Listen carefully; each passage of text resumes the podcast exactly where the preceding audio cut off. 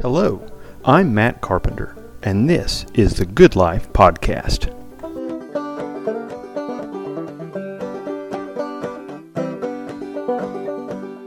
Hello, welcome back. As many of you know, I've been preaching through a series on paideia, which is the Greek word used in Ephesians chapter 6, verse 4, when Paul says, for fathers to not provoke their children to wrath, but bring them up in the nurture and admonition or in the paideia of the Lord. And there's several sermons you can find them on the Trinity Reformed website if you're interested. But I came across an article recently at, at Breakpoint Online that was really good by John Stonestreet. and I wanted to read some of this. And most of everything that he says, I absolutely endorse. There are just a few things I might uh, nuance a bit. But anyway, here's uh, John Stonestreet's article.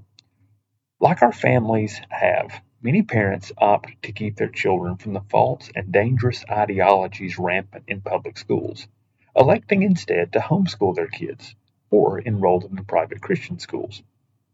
This trend of choosing alternatives to public education went up during the pandemic lockdowns and has not since dropped to pre pandemic levels.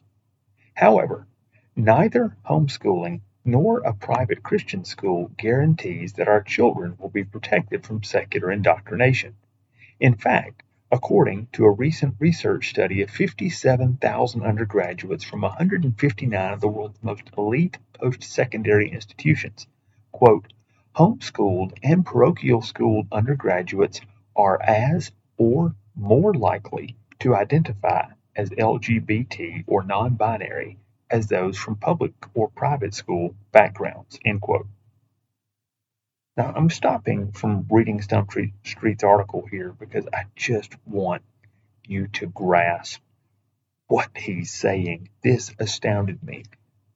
Homeschooled and parochial school undergraduates are as or more likely to identify as LGBT or non binary as those from public or private school backgrounds. So, secular schooling versus Christian homeschool or private school, uh, Christian private school students have the same levels of going the way of the world, going LGBT or non binary.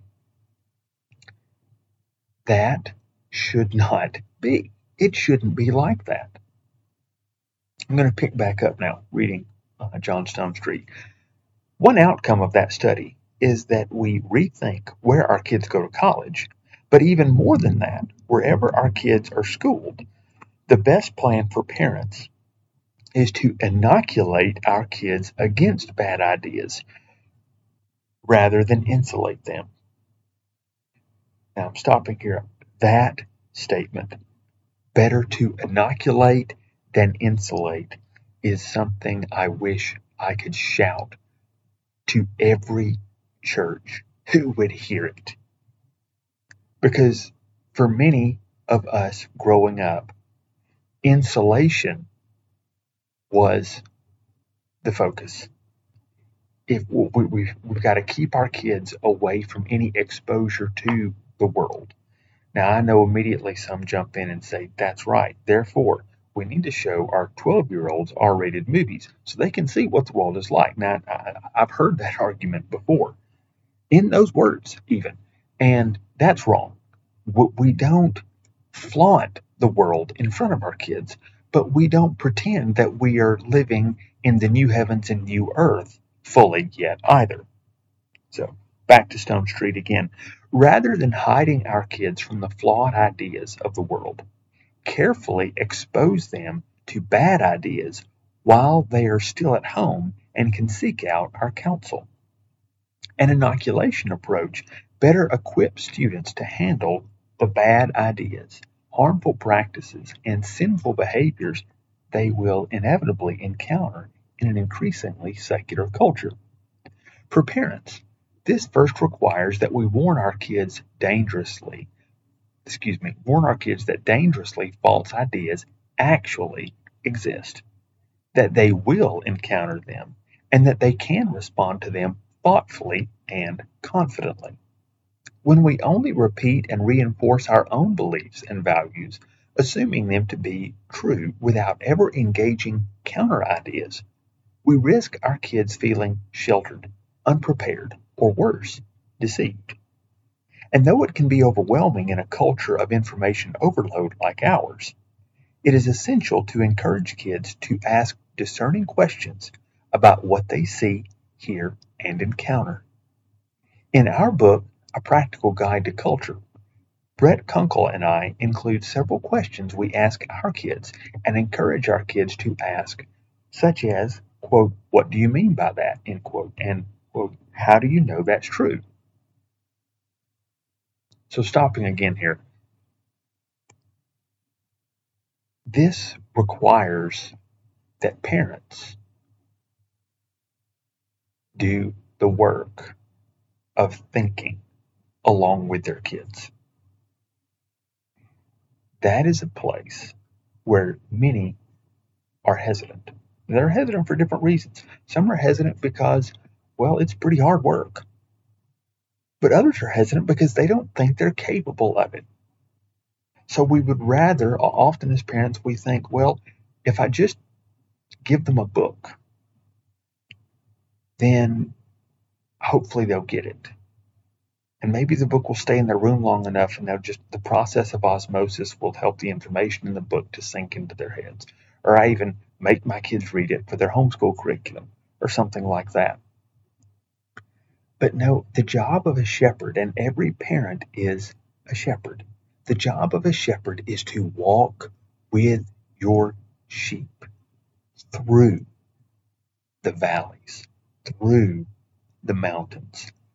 You walk with them through the dangers they will encounter because they one day will be shepherds. It's not a question of whether or not they will be, but it's what kind of shepherds will they be. You hope certainly as parents, that they will have kids. So then, how will they shepherd their kids? Well, they're going to shepherd their kids based on the best example they had, which is yours. So, are you shepherding them in a way that walks with them through these weird and difficult ideas? And you may say, I don't know what to do. How do I I, I'm not aware of everything that they're exposed to. Well, like the book that Stonestreet mentioned, A Practical Guide to Culture. That is a great start. I've read that book and I can say it is a really solid addition. But don't just hand it off to your kids. Read through it with them. Talk with them. And again, it's even more than just reading something to them, or even if you are simply giving uh, a daily or weekly lecture on this bad idea or that bad idea or to this sin that you encountered, that, that's not helpful either, at least not on its own. It's a conversation, not a monologue. Back to Stonestreet now. Because the most dangerous ideas in the in this cultural moment target our kids' identities Parents must work towards kids' identity formation as much as intellectual or behavioral formation. Years ago, Canadian behavioral psychologist James Marcia identified different states of identity formation for young people, as well as two essential activities necessary to establish a solid sense of identity asking the big questions in life and making commitments to what is true. Sadly, our current culture seems to encourage only a state of constant questioning, trying to on trying on new identities with no commitments made, which leads to a perpetual state of insecurity for many. So the point in that paragraph that I want to reiterate is identity formation. As parents, we, we think that behavior is what we need to oversee. And yes, behavior is important. But as Doug Wilson has said, your job is not to make your kids conform to the standard. It's to help them love the standard. And that's not original with him. Those particular words may be, but uh, philosophers have said this type of thing for thousands of years. If you don't love what is good, you will not adhere to what is good. That's straight out of Augustine. Picking back up now with the article, but the very best state of identity, called achievement according to Marcia, is a good place for young people to be when they leave our homes. At that state, they have honest, honestly asked the big questions. They've explored the alternatives, but they've also made commitments to particular values and truths. Our role as parents is to walk with them through this exploration, to lead them in it, to help them make commitments to what is good and true. Part of that is letting them ask hard questions, encouraging them to search for answers, and helping them to know what it takes to find those answers. Besides praying for our kids in this journey, parents have to be dedicated to making time for conversation.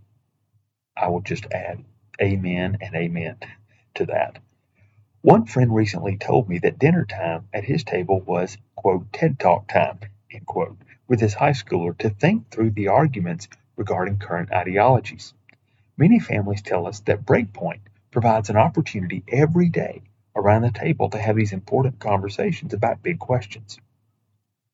When I taught in college, I remember a set of twins who particularly impressed me with their thoughts and questions. I assumed they had gone to private Christian school or were homeschooled. Upon talking to them, I learned that their parents simply had long discussions with each of them each evening about what they were learning at their public school. Now, folks, that is impressive. And that is needed. It doesn't matter what kind of school your kids have. At our church, we strive for Christian education. We want our kids to have Christian education. So I'm not saying that this is permission to send your kids to public school and you that you don't have to worry about it. You need to give your kids Christian education, but sending them off to a place where you're confident of the material is not enough to form them in the armor of light, as Paul says. We are called to form them in the identity of Christ. So, now let me conclude this article. To prepare our kids even more for what we're going to face, Consider a worldview formation experience like Summit Ministries, Worldview Academy, or Impact 360 Institute. So he gives a little blurb for these, uh, skipping down to the next paragraph. And finally, how do we go about discussions with our kids is very important. In our book, Brett and I wrote about modeling truth and grace in every conversation. Young people are surrounded by those claiming that anything less than full affirmation, especially for all things LGBTQ, is simply hatred. Instead, what they need to hear from parents is that it is an act of love to tell their friends who struggle with sexual identity the truth about who God has made them to be. They also need to learn how to avoid confusion when others mix up the truth from God's Word with the bad ideas of the day. And they need to understand that their neighbors are not their enemies. They're fellow image bearers of God who themselves are the victims of the bad ideas of our age interrupting here. The, the the point about not looking on others, on our neighbors as our enemies. That's echoing the Apostle Paul's words in Ephesians 6, reminding us that we do not wrestle against flesh and blood. Many people get this backwards and they they read the verse to say, We do not wrestle against principalities and powers, but rather against flesh and blood, because frankly, flesh and blood is a lot easier to attack.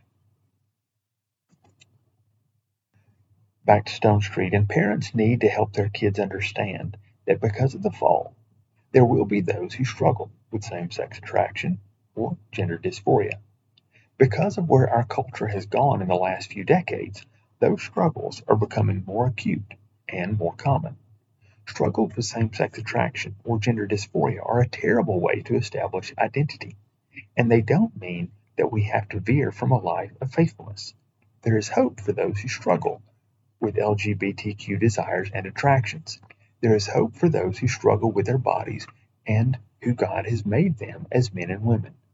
Young people need parents who will have the difficult but thoughtful and gracious conversations with them. That's the end of the article, and again, I commend the article to you. I said earlier that I had just something that I wanted to nuance. I love the idea of Worldview, uh, Worldview Academy, Summit Ministries. Those conferences are great. But again, I would just warn you that they cannot take the place of you as parents taking time with your kids and talking with them. Do not rest on anything in addition to you taking time with your kids in God's Word, being formed in God's Word, and learning from the wisdom of those around us who have walked in this and who understand how to apply God's Word. Do this with your kids. I'm not saying don't read the books, don't go to the conferences. Those are great things, but they cannot be the foundation for your parenting. So, in sum, we're called to inoculate our children, not insulate them. We do this by having conversations with our children, exposing them to what the enemy says, and answering, but not immediately answering, rather letting our kids see how the wisdom of God applies and walking with them through that. We don't attack directly the people. We don't can what we we don't rush and treat everyone who believes in sin. We don't treat them like demons. But we call out the sin graciously and clearly. And we seek to help any who God puts across our path to overcome this sin through the power of the gospel. I appreciate you listening to this. If you have any questions, feel free to uh, to email me. We can talk about it. I'm glad to do that, and I hope you have a good rest of your week.